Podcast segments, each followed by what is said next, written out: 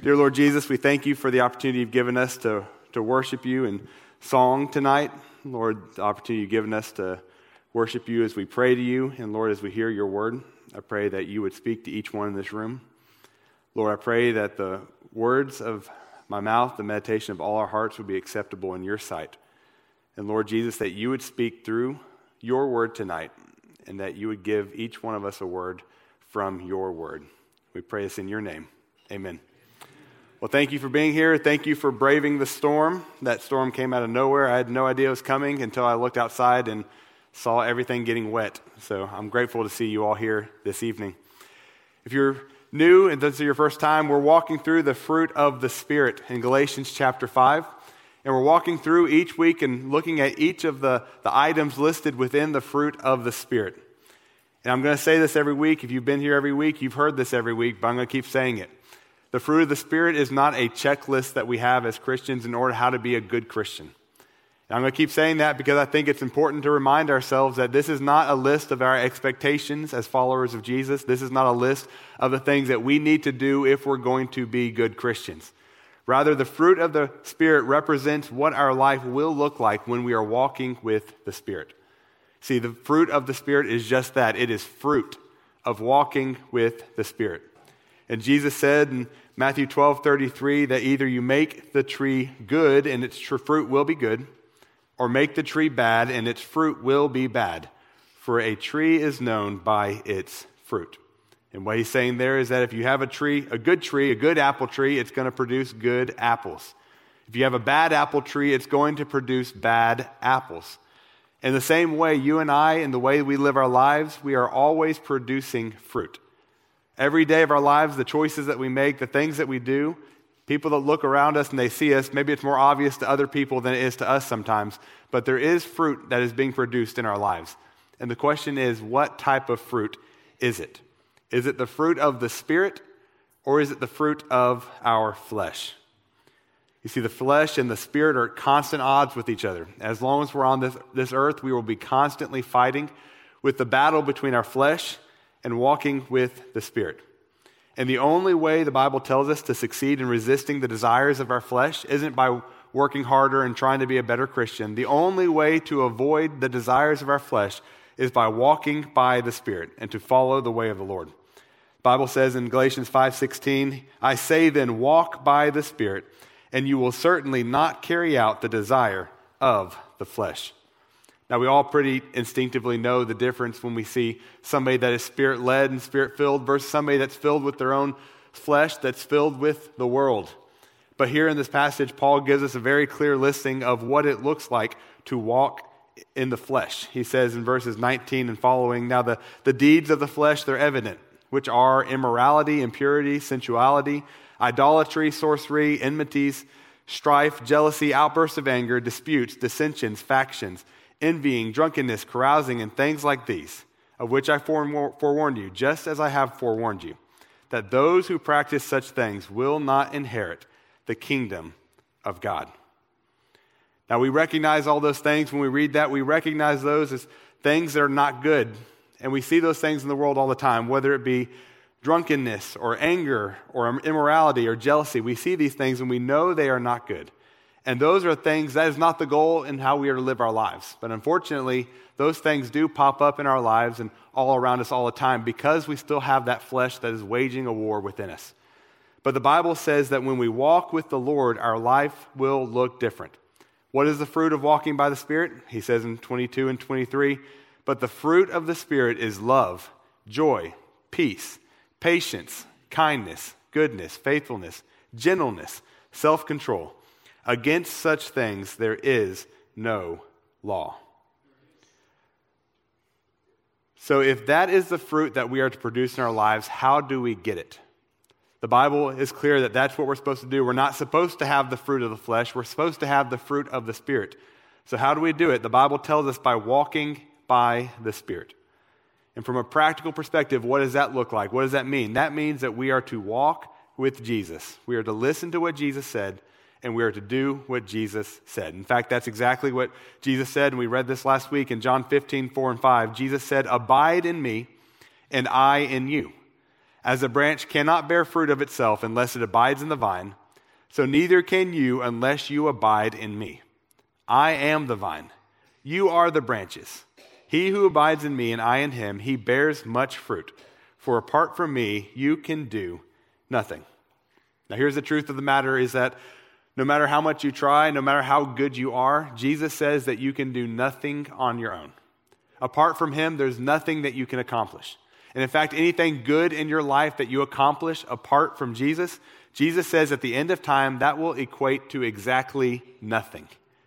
And that the things in our life that we are able to accomplish on our own, Jesus says they're all just going to be burned up at the end. And the only way we are to bear good fruit in our life, if we abide in Jesus and we were to walk with Him, that is the only way we will be able to produce real, long lasting fruit in our lives.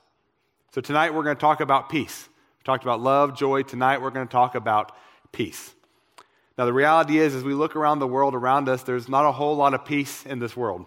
There's always talk of another war. There's always talk of, of fighting between Republicans and Democrats and this group and that group, and there's just violence all around us, and there's very little peace.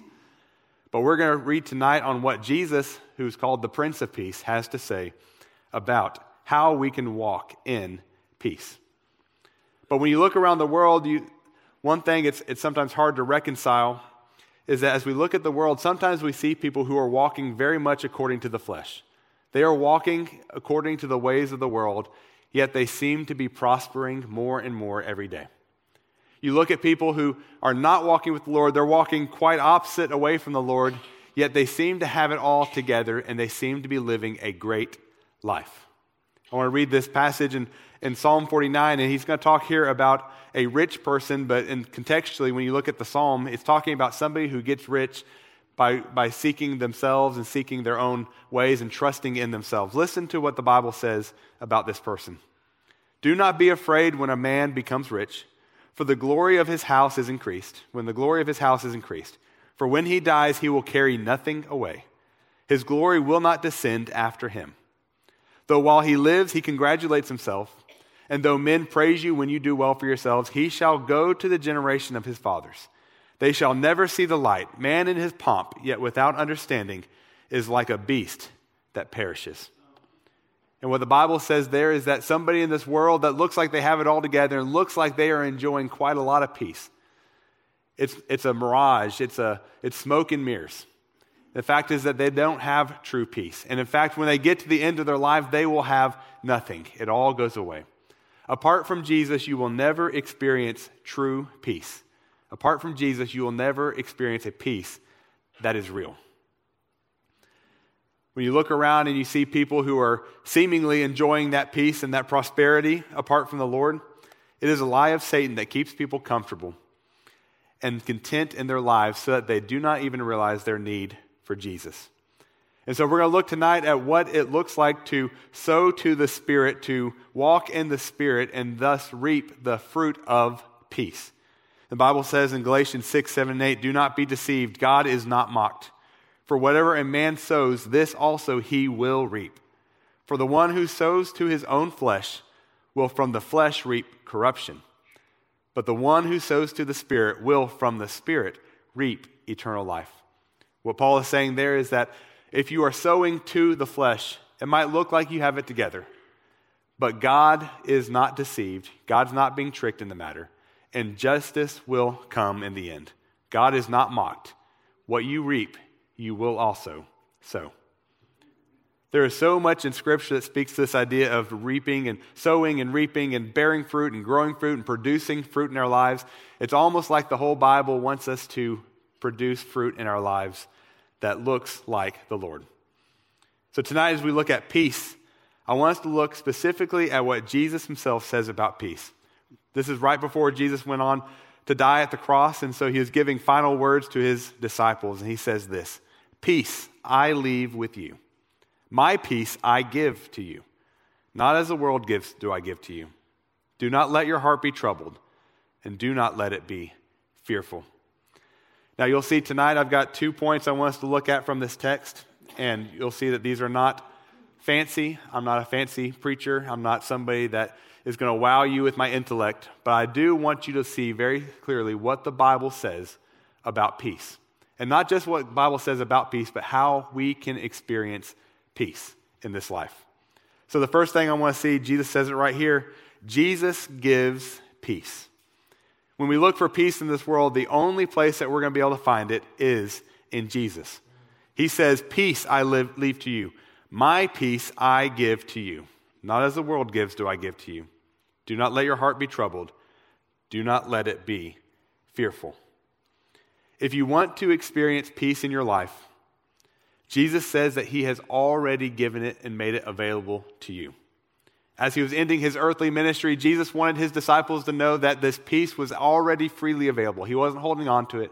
When Jesus would ascend to the Father, he wouldn't take his peace with him. He was giving it to his disciples and to his followers. And notice that Jesus didn't just leave us with peace. He specifically says, Peace I give to you, my peace I give to you. You have the ability as a follower of Jesus not just to experience peace, but to experience the peace of Jesus in your life. And in Scripture, we have a very clear picture of what that peace actually looks like. I love this story. In Mark chapter 4, 35 and following, it says, On that day, when evening came, Jesus had just been teaching and uh, doing ministry alongside the multitudes. And on that day, after all that evening came, he said to them, Let us go to the other side of the, of the sea. And leaving the crowd, they took him along with them in the boat, just as he was, and the other boats were with him. And there was a, arose a fierce gale of wind, and the waves were breaking over the boat, so much that the boat was already filling up. Jesus himself was in the stern, asleep on the cushion. And they woke him up. They said to him, Teacher, do you not care that we are perishing? And he got up and he rebuked the wind and he said, Hush, be still. And the wind calmed down, died down and it became perfectly calm. And he said to them, Why are you afraid? Do you still have no faith? They became very much afraid, and they said to one another, Who then is this, that even the wind and the sea obey him? That is the type of peace that Jesus is offering you tonight. When the entire world seemed like it was crashing down and the boat seemed like it was going to sink, Jesus was sleeping in the boat. He wasn't worried because Jesus had already told them at the beginning of this passage, we're going to the other side. Jesus had already told his disciples that we're going to make it. So no matter what storm popped up, Jesus was not concerned about it because he knew in faith that they were going to get to the other side. And if his disciples had been listening, they would have heard, We're going to get to the other side. See, Jesus was not asleep because he was aloof. Jesus was not asleep because he wasn't paying attention. Jesus was asleep in that boat because of a peace that he had that we can have today. A peace knowing that the Lord had him in their hand and that the Lord was not going to let them be lost. Paul talks about that kind of peace in Philippians 4, 6, and 7. He tells us to be anxious for nothing, but in everything, by prayer and by supplication, with thanksgiving, let your requests be, named, be made known to God. And the peace of God, which surpasses all understanding, all comprehension, will guard your hearts and your minds in Christ Jesus. What he's saying there, don't be afraid about everything, anything. Do not fear, but you can have a peace that passes all understanding, just like Jesus had in that boat. And when you have that, that, that peace in your life, the people around you aren't going to understand why you have such peace. And quite honestly, you're probably not going to understand it either. Last week, we passed a microphone around, and we're going to do that more some this fall. And just to hear testimony of what the Lord has done in people's lives. And, and multiple times in this room, we heard a story of somebody had cancer and how the Lord carried them through. And the Lord, in the midst of hearing the word cancer, the Lord gave them a peace that passes all understanding, that was guarding their heart and their mind in Christ Jesus. See, no matter what you are going through in this life, if you are saved, if you are a follower of Jesus, the Bible says that you can have the peace of Jesus. And if you abide in Jesus, and if you follow him and walk by the Spirit, and that just means you spend time with him, you listen to his word, and you do what he tells you to do. If you do that, the Bible says that you can have peace. It doesn't matter what, what you're going through, the Bible says that God is holding on to you and that you have been sealed with the promise of the Holy Spirit. And that you are going to get to the other side. That doesn't mean you're not going to go through the storms. It doesn't mean that hard things aren't going to happen, but you are going to get to the other side. And if you believe that, like really believe that, then you'll show peace in your life, one that doesn't make any sense to anybody else. See, when we walk with the Spirit, that is what comes out of us. That is a fruit that will be produced in our lives. We don't have to try to do anything. We don't have to try to create that peace. We don't have to try to figure it out and make it happen. When we walk with Jesus, that is the peace that He gives us. So, do you not have peace in your life? Are you always worried about something? Are things constantly, whether it be a stock market or something in the news or whatever it is, is that having you worried? I want to encourage you to walk in the Spirit. And if you don't know what that means and you've never come to the point in your life where you've truly accepted Jesus as your Lord and Savior, please do not leave here tonight without making that decision. He is the only one that can give you that true peace. I'd love to talk to you after this night is over. I know Sam would as well, and most anybody in this room would. If you have a question tonight about what it means to follow Jesus, please do not leave without talking to somebody in this room about following Jesus. He can give you the peace that passes all understanding. Jesus will give you not just peace in this world, Jesus will give you his peace. So we see first that Jesus gives us peace from this passage, and the second thing is goes alongside it. And it's very simple. The world gives fear and death. See, when we reap to the Spirit, when we reap and, and reap to, or sorry, when we sow to the Spirit and sow to time with Jesus and abide with Jesus, He gives us peace. But when we sow to the world and we sow to our flesh, all we will end up with is fear and ultimately death. Jesus said, Peace I leave with you, my peace I give to you. Not as the world gives to you, do I give to you. I don't give what the world gives. So, because of that, do not let your heart be troubled. Do not let it be fearful. See, this world is very wicked. And though the world promises peace and prosperity, it will always lead us to fear and death. James, the brother of Jesus, wrote this But each one of us, when he is tempted, he is carried away and enticed by his own lust. That means you see something that looks good and see something promising. You see a promise of something in this world, and you see it and you're enticed by it and you go after it. Then, when that lust has conceived, it gives birth to sin. And when sin is accomplished, when sin has its full effect in your life, it brings forth death. Dr. Rogers used to say it this way sin fascinates and then assassinates. And that's the truth of what this world offers. It looks so good. It looks like it's the promise. It looks like everything you're looking for. But once it gets your, its hook in you, it leads to fear and to death. Jesus knew that. That's why Jesus, when he was in his temptation in the wilderness, three times Satan came to him and offered him the riches of this world and offered him a shortcut, offered him food. He was hungry, offered him to not have to go through the suffering of Calvary. But Jesus knew that each one of those was a lie and a shortcut that would not end where he thought it would end. See, Satan was telling him, You bow down before me and all the kingdoms of the world, I'll go ahead and give it to you. You don't have to die for it. And Jesus knew that if that is what he had done, if he had bowed before Satan, then it wouldn't lead to the kingdoms of this world. It would lead to death and nothing good. Another person that understood that was Judas. Judas was one of Jesus' followers, and he was constantly frustrated that Jesus wasn't bringing the kingdom on earth that he thought. And, and Judas had a lot of issues. The Bible said that he would steal from the money bag of the disciples and he would spend it on himself and take it for himself. He was mad when, when, they, when the lady would, would break the expensive oil and perfume and pour it on Jesus, anointing Jesus, because he wanted the money for himself. And he wanted a earthly kingdom and a kingdom of riches. And he was seeking after that. He thought that's what would satisfy. So what did he do? He betrays Jesus for 30 pieces of silver. And as soon as he does it, he sees Jesus betrayed, and he's instantly filled with regret. He tries to give the money back to the, to the high priest, and they wouldn't even take it back. They didn't even want it. They didn't want the blood money. And what it lead to? It led to Judas living a life of fear that would lead to his death. He would go and hang himself with the guilt and the regret that he felt from the sin that he had experienced. When you sow to your flesh, when you sow to this world, you will get fear and you will get death. Jesus said in John 10:10, 10, 10, the thief, the enemy, he comes to steal and to kill and to destroy. I have come that you may have life and have it abundantly. See, Satan comes and he tells us all the time that we can have anything we want. But in reality, his only desire is to put fear and death in our hearts. Jesus is the one that has come to give us life, an abundant life, everything that we need.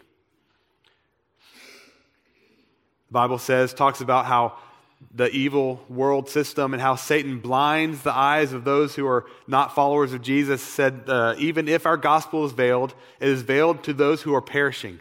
The gospel doesn't make sense to those who do not believe. In whose case, the God of this world, Satan, has blinded the minds of the unbelieving so that they may not see the light of the gospel of the glory of Christ, who is the image of God. Bible says that Satan is actively working in this world and he is going around and blinding people to the truth and the peace of the gospel. The true peace that only comes through Jesus. Satan is blinding people to that every single day. But when we come to Jesus, he gives us peace, not just peace, but his peace. Jesus said, These things I've spoken to you, so that in me you may have peace. In this world, you're going to have tribulation. It's coming. But you can take courage, you can be brave, because I have already overcome the world. You see, this world is offering you things left and right every day, but it will not deliver what it promises. It never will. Only Jesus can give peace. There's an interesting word in the, the Old Testament, and I don't know a whole lot of Hebrew. I'll tell you this I took three semesters of Hebrew, and I don't even know the alphabet, if that tells you how great of a Hebrew student I was. But there is one word I know you hear Pastor talk about all the time. It's the word shalom. And shalom, we translate that a lot of times as peace. But the thing about shalom, and anytime you're translating from one language to another, you always pick a word, you know, that shalom means peace, and this is how we're going to translate it. But the word shalom has much deeper meaning than just peace. If you look it up in a, in a Hebrew dictionary, it would define it as peace and harmony and wholeness and completeness, prosperity, welfare, tranquility. And you look at what Bible says that God offers his peace, it's so much more than an artificial surface level peace where you just think it's going to be okay today. No matter what you're going through, the Bible says that that peace that passes all understanding can walk you through anything because it is the peace of God. There's a story in the Old Testament. I love this story. 2 Kings, Kings chapter 4, verses 8 and following. I want to read you the story and then we'll wrap up. It says, One day Elisha, who's a prophet of God, he went to Shunem, and a prominent woman who lived there persuaded him to eat some food. So whenever he passed by, he stopped there to eat. And then he said to her husband, She said to her husband, I know that the one who often passes by here is he, he's a holy man of God. So let's make a small, walled up upper room and put a bed, a table, a chair, and a lamp there for him. That way, whenever he comes, he can stay there. One day, Elisha was coming through and he stopped at the upstairs room to lie down. He ordered his attendant Gehazi, he said, Call the Shunammite woman. So he called her and she stood before him. And he said this to Gehazi Say to her, Look, you've gone to so much trouble. You've done so much for us. What can we do for you? Can we speak on your behalf to the king? I have an audience with him. I can, I can talk if you have a trouble. Can I speak to the commander of the army? Are you having trouble? What, what is it that you need? And she said this I am living among my own people.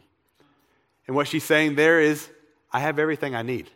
I'm living at peace in my home with my people. I know you can talk to the king. I know you can talk to the commander of the army. I don't need anything. I have what I need. So he asked, Then what should, we, should be done for her? And Gehazi, his assistant, answered and said, Well, she has no son and her husband is old. Call her, Elisha said.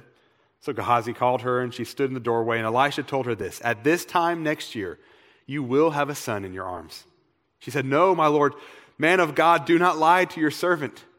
See, this is something that she would have desired deeply with all of her heart, but the Lord had never given her. And when she heard Elisha saying that you're going to have this son, it was too good to be true. And she's like, Don't play with my emotions. Don't tell me this if this isn't going to be true because I have learned to be content. I have learned to trust the Lord. But do not tell me this if this is not true. The Bible says the woman conceived, and she gave birth to a son at the same time the following year, as Elisha had promised her. Now the child grew, and one day he went out to his father and the harvesters. Suddenly he complained to his father, My head, my head. His father told his servant, Carry him to his mother. That's probably what most fathers would do in that situation. His father told his servant, Carry him to his mother. So he picked him up and took him to the mother, and the child sat on her lap until noon, and then he died. She went up and she laid him on the bed of the man of God, shut him in, and left. And she summoned her husband and said, Please send me one of the servants and one of the donkeys so I can hurry to the man of God and come back again. But he said, Why go to him today? It's not a new moon, it's not a Sabbath. In other words, there's no ritual, there's no sacrifice to be made. Why do you need the man of God? Why would you go to him? And she replied, It is well. The word there is shalom. She would go on and say that she saddled the donkey and said to her servant, Go fast. Don't slow the pace for me until I tell you. So she came to the man of God at Mount Carmel. And when the man of God saw her at a distance, he was confused as to why he saw her. He sent his attendant Gehazi. He said, Look, there's a Shunammite woman. Run out to meet her and ask, Are you all right? Is your husband all right? Is your son all right? What's wrong? Why are you coming? And even then, her answer was, It's all right. It is well. Shalom. If you know the story, it goes on that Elisha would go and he would pray over this boy, and the Lord would raise this boy back from the dead because of the faith of this woman. Now, this woman knew, and she lived very close to the Lord, and she was wanting to serve the, the prophets of God and, and was doing everything she could in this life. And God gave her a child, and when God took the child away, even in that moment, she was able to say, I have peace. All is well. It's going to be all right. She didn't know that her son was going to be raised. She hoped he would, but she didn't know it would be the case. But even in that moment, she was able to say, It is well. She had a peace that passed all understanding. Not even her husband understood the peace that she had in that moment. But she was walking with the Lord, and she bore fruit by walking with the Lord, the fruit of the Spirit of peace. A few years ago, 2019 was a a crazy beginning of a crazy whirlwind year for our family. So we discovered that year that my wife was pregnant with twins. And when we discovered that, our second child was six months old. And so it was a little bit of a surprise. We were going to the, to the first appointment at the doctor, and the last thing my wife Rose said before we got out of the appointment, we, we didn't know it was twins at the time. And she was talking about how young Augie is, and now we're about to have another baby. And she said, It's going to be like having twins and we get out and go to the doctor, and they say, Guess how many? And she says, How many what? And like, How many babies? And it was two babies. And we get back in the car, and she says, It's going to be like having triplets. So it was the beginning of a whirlwind year for our family. So that November, November 6th, the girls were born, our twin girls were born. And then our oldest son, Asa, was uh, about a month away from turning four, uh, three years old. So I always tell people we had four kids, two and under. And so it was a chaotic season, but it was a lot of fun. Well, that December, we had the singing Christmas tree at Bellevue. And Asa, our oldest, played Boy Jesus that year.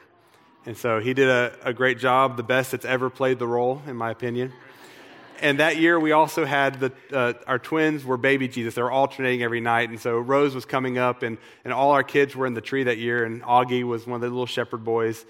And so our whole family was in tree, and I was working with, with media and our video team and was directing the video for the show. And at a certain point each night, I would get to, to the point in the script where I would walk away from my duties and walk down to Asa's dressing room and walk him out backstage so that he could get to stage. And one night, I, the second last show, I, I go down there, and as I'm approaching the, the dressing room, a lady stopped me and said, Hey, your son had an accident and he hurt his leg. And so I walk in there, and what I discovered, well, we didn't know what happened yet, but he was laying down, he was, he was pale, he was not talking, he was not himself. So we would take him to the hospital, and that night we, would, we took him over to Baptist Children's, and they did an x ray. He was in a lot of pain, and they came back and they said, his femur is broken. So he broke his femur. Now, I've never broken a bone, but I've heard that a femur is probably the most uh, painful bone for somebody to break, and, and he was in a whole lot of pain. And it began a nine week journey of Asa being totally immobile. In a body cast essentially from his stomach, you can see there, to the bottom of his foot. He wasn't able to, to walk. Towards the end of it, it made us really nervous, but he had learned to walk in it after nine weeks. And so we were begging them to take the cast off before he broke something else. But for nine weeks, he was stuck in this cast, unable to move. And I'll never forget that night because we finished the tree. Uh, when it happened, it was probably around 9 o'clock when we went to the hospital. And we stayed at that first hospital till about 2 o'clock in the morning before they transported us via ambulance to Le Bonheur for him to have his surgery to, to fix his leg. And all night that night, he was afraid and he was, he was scared, not knowing what was going to happen. He was in pain. But there was a chorus that was in the Singing Christmas Tree that year that kept coming to mind. And all night, I would sing this song to Asa. This chorus, a short little chorus, about 15 seconds, over and over again. And it would bring him peace. In those moments when I'd sing it, he would stop crying, he would just look at me, and he would know that it was going to be okay. Song went like this Do not be afraid, every word is true. From the moment you believed, he'll always carry you. And all night, till 2 o'clock when we went to the to Le Bonheur Hospital, and then the next morning until about 7 when they took him for his surgery, about every 15 minutes at least, we would sing that song together. And peace would fill that room in a way that I cannot explain. See, I was walking in that very confusing time, and, and my wife was at home with the, the younger three kids, and we're here not knowing what this is going to be. Asa was having to be put under an anesthesia he had never been put under before. And there was a lot of questions about what this was going to look like. But even in that moment, the Lord was faithful to bring peace to that room. Not just any peace, the peace of Jesus. And it's in those moments that you need that peace in your life. And Jesus says that he will give it to you if you walk with him. So no matter what you, here's the thing we don't know what's coming tonight.